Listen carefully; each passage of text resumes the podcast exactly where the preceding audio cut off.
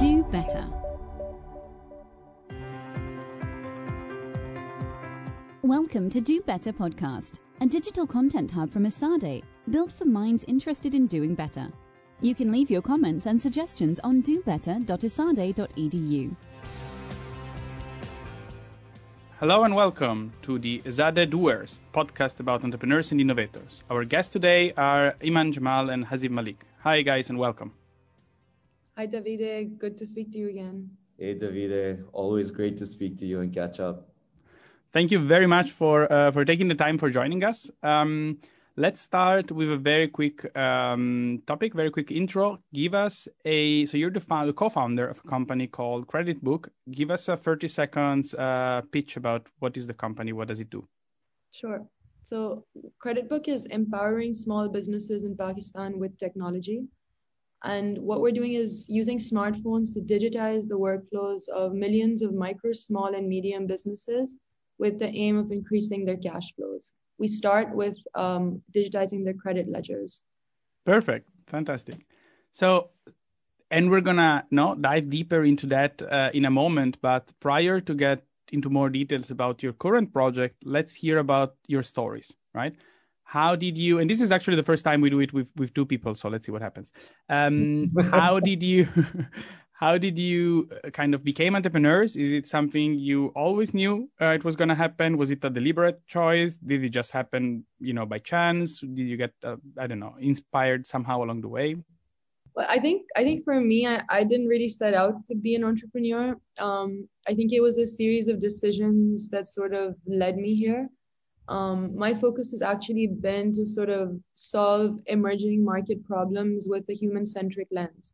And slowly those problems started having a lot to do with technology. So sort of studying, using a research-driven background, using data, qualitative and quantitative information to sort of understand these problems better. And at some point about 2 years ago, I came back to Pakistan after living in Europe for a while and was invited to sort of lead a service design project for one of Pakistan's largest financial institutions. And what they were trying to understand was what the future of fintech is for Pakistanis under the age of 30, because that's about 60% of a 220 million population. And the sort of byproduct of that was a lot of these insights around the pain points of micro, small, and medium enterprises. And at that point, Hasib was still away from Pakistan, but I felt like there was something there. Yeah, I guess for me, I've grown up with two very strong figures in my grandfather and my father. And my grandfather, when Pakistan was created, came from very little means and has essentially built a platform and now what he loves to think in his own head as a mini empire of his own just through hard work and resilience. My father, on the other hand, again back in the day of partition, etc., his family made their way over with little. My dad, from a very, very young age would be selling kebabs outside of his school to kind of fund his education. And, by the age of 15, he ended up getting a scholarship to the States. And that was, his first kind of entrepreneurial adventure. And then not until he was in his 40s did he, try it again. And that was when I was growing up and I got to see it, firsthand about the struggles, the highs and the lows. And I guess, for me, it became a way of living in a very passive way. But directly, I didn't really think I was going to set out with that. Maybe it was always in my head. When I came back to Pakistan after my undergraduate, I worked at a media company and I had a politics degree. And I thought that, you could change the face of a country through politics and by, bringing people together. However, Pakistan was going through an election cycle. So I was very, very fortunate to, go out and actually meet some of these people and hear their stories. And I could just see how broken the system was, at least in Pakistan. And it told me that, public intervention is going to take a very long time to, you know, catalyze movements. So maybe private enterprise is the way to do it, to kind of solve some of these inefficiencies.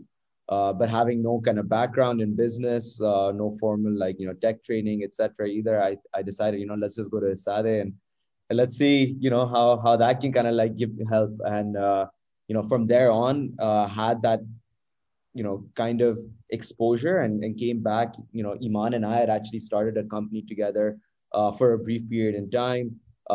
Didn't work out because, you know, we had some very interesting stories that we can possibly share about that journey.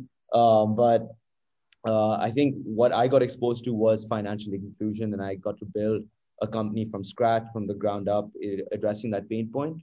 While, you know, that company has gone on, the problem always stuck with me, and it became more about solving a problem than being an entrepreneur. And I guess like that's why I am where I am. And when Iman kind of like gave me what insights she had shared, I said, you know, this is perfect now. This is the opportunity, and let's do this. One thing I would add over there is we actually have somebody else, Mateo Borgato, who was also at Esade, and he's with us now at Credit Book, and he had started the first company with us called Easy Bike, which was while we were at Esade. So doing the HULT, huh? Doing the HULT innovation. Yeah, maybe do you want to expand a little bit on that? No, so what was what has been that experience as well? Well, I mean, I think, you know, there was Antonio, Mateo, myself, and Iman. You know, I had seen this problem on the public transport side, and I kind of presented the problem set to these three, and they started like, and this was before even knowing about the HULT, and essentially they put up like, you know, a working value proposition together, and really like took it forward, and we then entered into the HULT. I think we ended up third or something like that, right? And after that, we were so convinced by this business model that we said that, you know, let's keep going forward. And while studying at Esade, like we would be at our apartment for like till like, you know, the early hours in the morning, and then waking up again. But we were completely consumed by that, and I let Iman kind of like go on with it. Yeah, I guess context is just that the problem was focused on Karachi, which is like a city of 22 million people, mm-hmm. and you have a completely broken public transport system. So solving the problem, I think we sort of approached it with a naive lens, and convinced Mateo to come and sort of live in Karachi with us at some point. And when we actually came back to Pakistan for a little while in between and started studying the problem deeper and testing things, we realized we couldn't sort of grapple with the transport mafia over here, which is who you would technically be competing against. Mm-hmm. So we dropped the idea. Fast forward about 5 years, and Mateo's with us leading data at Credit Book. Amazing story, no? To see that then, you know, these early kind of teamwork can lead 5 years later to have somebody joining your team and leading an area of your business. So let's actually jump into the story of Credit Book then, no? So you introduced it to us, briefly explained what it does, also already gave us the motivations to start it, but what has been the actual story? So when did you start operating on Credit Book? How did you maybe did the early validation, et cetera, and then let's see how it evolved. Yeah, so as I mentioned, I was sort of conducting this research on the financial inclusion in Pakistan. Just for those who don't know, Pakistan is has one of the lowest rates of financial inclusion in the world, only 30%. I went out to basically 4 crowded urban areas and was observing the behavior of small shops over there. So your corner shops, your retailers, your sort of what in Barcelona you call the Paki shops. And essentially what I observed over there was that because you have a lot of daily wage earners and cash is king over here, people don't always have enough cash in hand.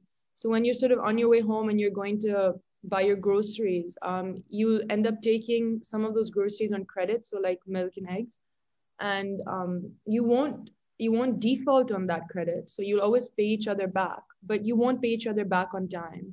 So when that happens, it starts affecting the cash flow cycle of the business, because there's another sort of system of credit that's functioning with the suppliers and the distributors and everybody else who's sort of supplying the goods. That said, this sort of pain point started becoming enhanced when I went out and researched this. So there were sort of social relationships that you can't ask people, you don't want to ask people for credit, but you need it. The pain points over there started coming out. People are always using sort of paper ledgers. So papers gets to record the transactions and paper gets lost or spoiled. The issue, there's also an issue with calculation because calculation is done manually. So it leads to sort of a lot of errors on profit and loss. So to sort of accelerate this, basically I went to Seeb at that point. He had been very fascinated with like the financial inclusion journey in Pakistan. He was working at a Bain and Company affiliate in the UK at this point. I went to him and I sort of shared my findings with him. Yeah, I think just a pause over here and I'll just say something for you guys. I don't think Iman can use that Paki shop bit. But, so like that's just the caveat, but I'll continue right now. Yeah, so Iman, I think when Iman shared her insights with me, that's what led to our kind of experimentation. So the research that Iman did was the perfect kind of like, you know, obsession over this cash conversion cycle in Pakistan. And when understanding these retailers make anywhere between 2 to 8% in terms of like their margins, every late payment or every delayed repayment has such an adverse effect on that cash conversion cycle. So the focus of all of our experimentation became about solving the cash flow issue or the cash conversion cycle. And what ended up happening was that we launched a series of experiments from, you know, November 2019 to February 2020. But the one that really kind of worked was this very simple intervention around just informing one's customer base. So a retailer would inform their customer using SMS or like WhatsApp every week to just let them know how much they've taken from them in credit and when they're supposed to pay back. And so basically a simple reminder sent through SMS or WhatsApp saying, hey, dear customer, you owe me this amount. Hey, Davide, you took 500 rupees or 500 or €5, you know, last week. You're supposed to pay me back on the 30th of July, for example, right? Because also, as you were mentioning, this is on one side for related to the retail operation, so to selling to the final customers, but it's true as well to the supply chain side, and so this can go back all the way in terms of provisioning coming to the shops and to the businesses.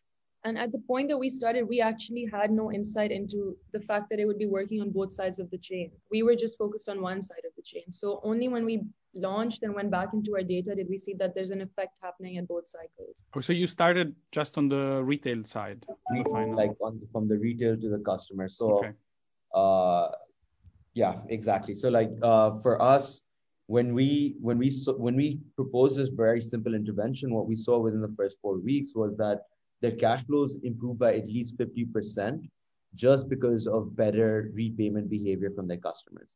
But what was really, really cool about this that gave us this aha moment was that a few weeks later, because their cash flow stabilized consistently, they actually went into their communities, you know, to ask for loans or other services. But typically they would do those things and their relationship with financial services are not only uninstitutionalized, but are often driven by circumstance. But in this case, there was an opportunity. They went out to, you know, get a loan to increase their shop space or to, you know, hire more people or to buy new machinery because they had more confidence in their business. And that was a real aha moment for us at Credit Book, or like what Iman and I were at that time.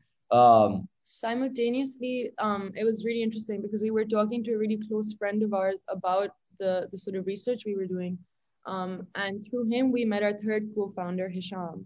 And Hisham essentially is sort of the brother-in-law of this friend of ours. And he had been studying the same pain points because he had been working in this sector for about 10 to 15 years. And what ended up happening was that just recently, he had heard about news coming out of India and Indonesia about a business model that was solving for this pain point. So through his fascination, he sort of had started building out an MVP already. The businesses, I don't know if anybody's heard of Khata Book, but that's sort of the business model that was based in India at the time. And they had just announced their Series A funding at the time. So everything sort of clicked for us at that point. Hisham, myself, and Hazim put a team of six together. We hired and that was a software engineer in March of last year. Sort of tested the MVP for about a month, and then launched in June of last year, sort of mid-pandemic. And within a month, we saw 18,000 retailers come onto the platform organically. Wow. And not to say that this is any ingredient of success, but Iman and I, in the height of the pandemic, not only launched a business, but also got married. But it's not no indication or that's the playbook to start a business at all. Please get married during a pandemic, launching a business, right? Those are the three ingredients. just about a week apart. And congrats for that. I think it's even more difficult sometimes while doing all these things to be able to anyway kind of find the time for personal space. And I remember when we got married, that night we were doing a call, and I remember the morning is that we told the team that, hey guys, we're not available for 4 hours because we're getting married. That's the level of commitment, right? Hey, 4 hours for absolutely. And so, I mean, even actually, back to the business, two questions on that. One would be, how was it financed? Because you mentioned hiring people and building an MVP. So did you get any external financing? Was it bootstrapped by you? Yeah, I think we made a very conscious decision in the beginning to bootstrap everything. And because it's a software business, it wasn't, the costs are also quite low, right? So we sort of made sure that every dollar spent we knew where every dollar was being spent, and we felt it. And I think that sort of set the company culture early, at least for the founding team. And after that, after we started seeing sort of some traction, we decided in about September to start looking at the local market and the local ecosystem to find strategic angels who could essentially help with accelerating the business model, adding value to the business model, because Pakistan at this point is a very fragmented market in both the fintech and retail space. So we had two really strong strategic angels come on from within the industry.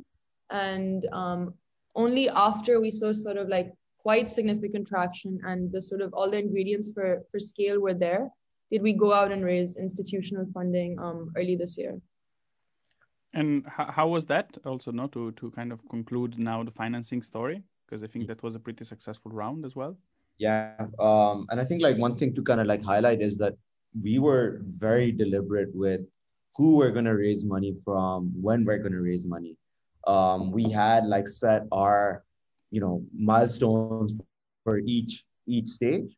And we didn't go out to raise even angel money until we believed that this model could kind of scale. And then was to show, okay, let's get those two guys in because they can add tons of value for our go-to-market advantages. But then let's use the money to show a VC how scalable this model is, right?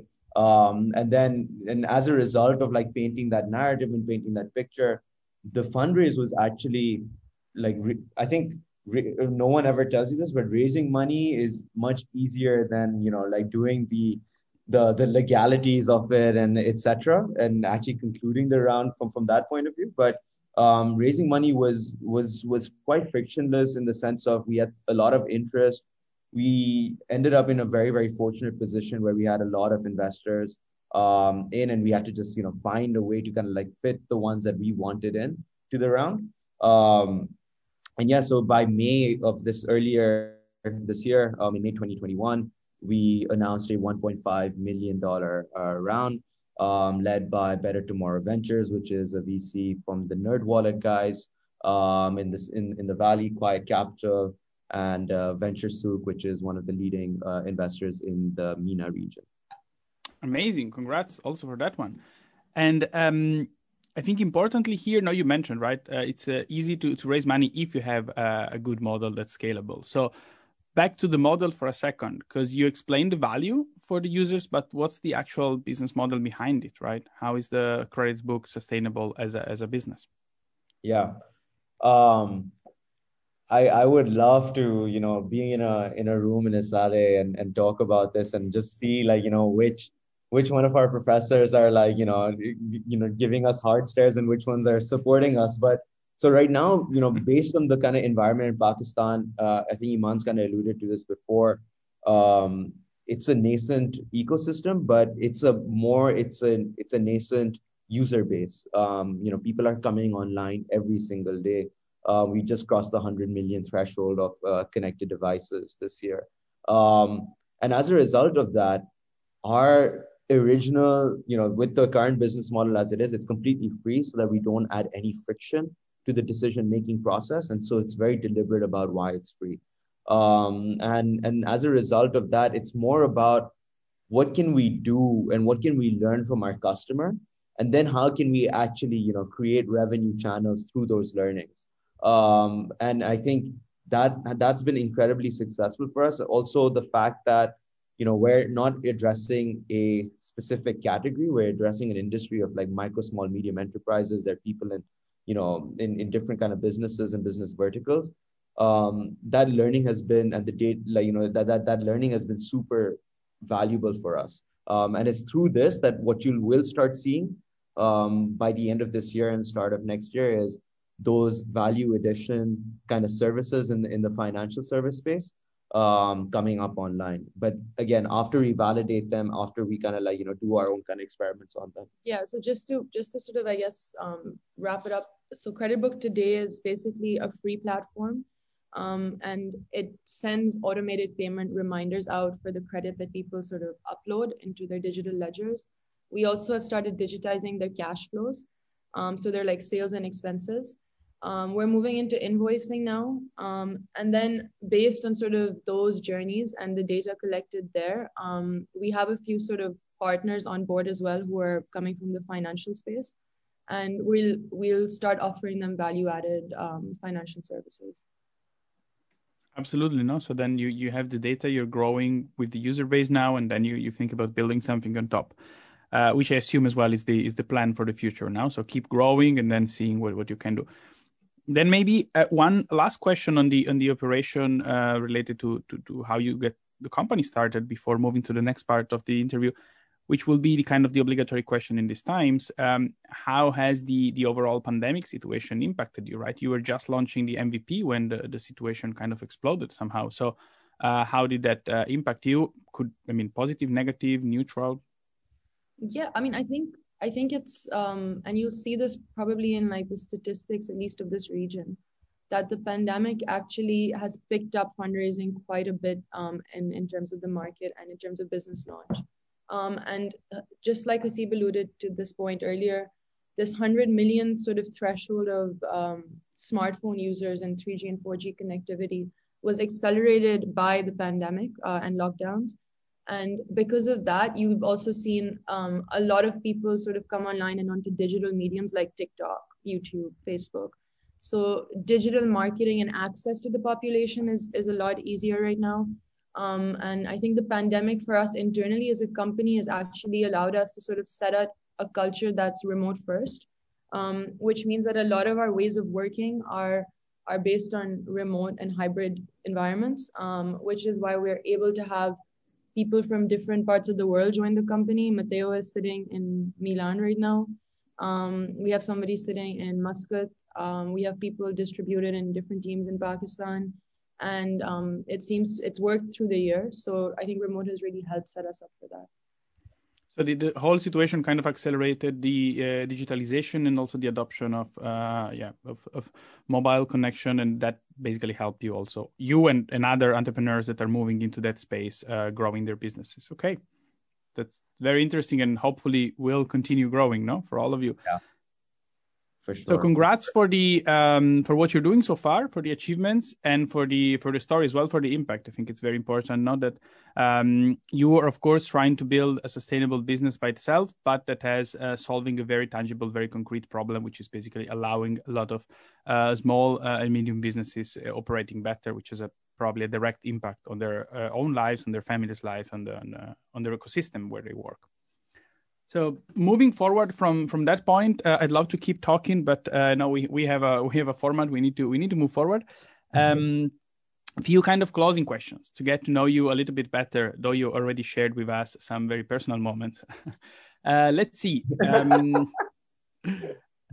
Now there's two of you, so let's see how you reply to this. Can be both, can be either just one, whatever you want, right?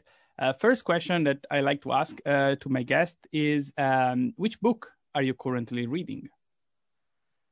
Yeah, I'm really enjoying a book called Debt. It's by David Graeber, and it's basically an anthropological history of debt and social relationships with money. So I guess it sort of relates to Credit Book in a way. Absolutely. Well, I'll also take it. I don't read fiction so at all. So for me, and I think everyone's obsessed about Amazon and like how they built the culture and such scalable processes. So for me, right now, I'm reading a book called Working Backwards by Colin Breyer and Bill Barr, and I think the next one on my list is Amazon Unbounded. Mm-hmm. There was this guy who came on at this podcast called Acquired. His name is Brad Stone. And that's just got me hooked. So I think that's my next one for sure. Absolutely. Great. Thanks. No, and interesting to see the commitment on just non-fiction books. For the I think that's pretty common in entrepreneurs. So that doesn't surprise me. Let's see. Suggestions. Is there, what do you think it's an interesting startup to follow, of course, excluding yourselves? So yours. I think what I really, it's only come into the limelight very recently, is a startup in the US called Melio. They just announced their Series C a few months ago. They were operating under stealth mode, but I think the way that they started out was, again, they're addressing the small medium businesses sector in the States. The way they started out was just with 5 wine shops in New York. They decided to be their accountants. And instead of like doing user research from an interview process, to actually embed themselves in the workflow itself. Kind of concierge model. Yeah, exactly. So nearly like, a concierge service just to kind of like understand, the pain points like directly. And that's how they built the company, essentially. I think it's a super fascinating story. And they're just doing incrementally, exponentially cool stuff, like every time I hear about them. Iman? No? Okay. This is we'll take it as a shared suggestion. Okay, now one more. What is an interesting trend that you think people thinking about starting a new company should look into? I mean, I think, so depending on, I guess, what people are looking for, but I think in terms of like the high growth story and the scale story, there's so much happening in fintech and e-commerce and social e-commerce. And I think we've sort of heard a lot of stories, at least from investors moving into those spaces. Mm. Yeah. I mean, for me, I think building this company has given me an insight to the next set of problems that I would possibly like to solve for. And for me, it's around data as a service, data engineering. I think, we talk about the data economy, but I think how you build your data stack and your infrastructure, we're only just getting started with like ETLs and warehousing and lakes, but like, how do you automate some of those kind of relationships is I think something that's going to create like exponential value, similar to what Facebook and Google have done for marketing. Absolutely. No, in data operation, in data management in general, it's growing to be more and more important. Okay, then. Now we kept the most difficult questions for the end. So first one, as entrepreneurs, as managers, is there an advice you oftentimes give to people but don't follow yourselves? I think, yeah, it's when working, whether it's through another entrepreneur or whether it's to, you know, any of our partners within Credit Book. It's like, don't get too emotional. Just, you know, distance yourself and actually just, you know, build through evidence and build through data, et cetera. But like, I think the key advice is don't get too emotional, right? So you can make hard decisions. I think that, you know, for us, that's been hard to not be emotional. You get attached to your project, no? Yeah. So I think, you know, that's one piece of advice that we definitely give, and sometimes very hard to follow ourselves. Yeah. I think on that sort of line of thought, so what we do is we try and do a lot of research to develop empathy for the user, right? And sort of embed yourself in that environment. And in doing that, you inherit a lot of Western schools of thought through your education that you sort of apply to local problems. And when doing that, I think you have to sort of, to solve hyper-local problems, you have to get a little bit emotional, because you do have to empathize with the user that's in a completely different context. And then there's the difficulty of not getting too emotional. So making sure that you're solving a problem for somebody that isn't yourself, from an objective position. So quite similar, I think. But yeah, just a more design-focused challenge that I think we find difficult sometimes. Right. No, so kind of finding the trade-off between getting to an empathy level, but without losing rationality in understanding the problem and being actually able to help, no? For sure. Okay, then very last question for you. What has been, as entrepreneurs, we don't want to know about the rest, your biggest mistake so far? Do you want to go first? I'm thinking about it. Okay, I'll go first. I think, like, for me, like, biggest mistake, there are a lot of mistakes. I can talk about them for a while, but I think the biggest mistake I've had is squashing my own entrepreneurial instinct and mindset for a very long time. And, you know, just leaving others to solve that problem, essentially thinking that, you know, other people are smarter than you, and, you know, they, as a result, they'll be able to be the ones. And I think the entrepreneurial mindset is not about being the smartest. It's about having the talent to take risk, right? And having risk appetite. I think that's a skill set in itself. And so, yeah, I think subduing that thought has probably been the biggest mistake, because I feel I could have learned a lot more if I had embraced that mindset earlier on. Yeah, I think for me, it might be like a mistake that comes up sort of over and over again at times, right? And it's this sort of contention between growing a business and then the pressures of, like, fundraising in the market. And I think sometimes the mistake is listening to the narrative that you're pitching and that you're telling fundraisers, and it's a true narrative to some extent, but it's also a narrative that the market needs to hear. And at times you sort of know yourself where the business direction is going and where value is coming from. And I think that should always take precedence over the narrative of the market. So making sure that you don't fall into the trap of convincing yourself of that narrative and ignoring additional value and the value you're researching is a mistake that I found myself making, but sort of keep having to catch myself. Okay, very, very insightful from both of you, and thank you very much for the transparency as well on this. It's a difficult journey, you know, and you've been mentioning this also in the pre-show somehow. So it's a difficult journey, but it's hopefully fulfilling as well.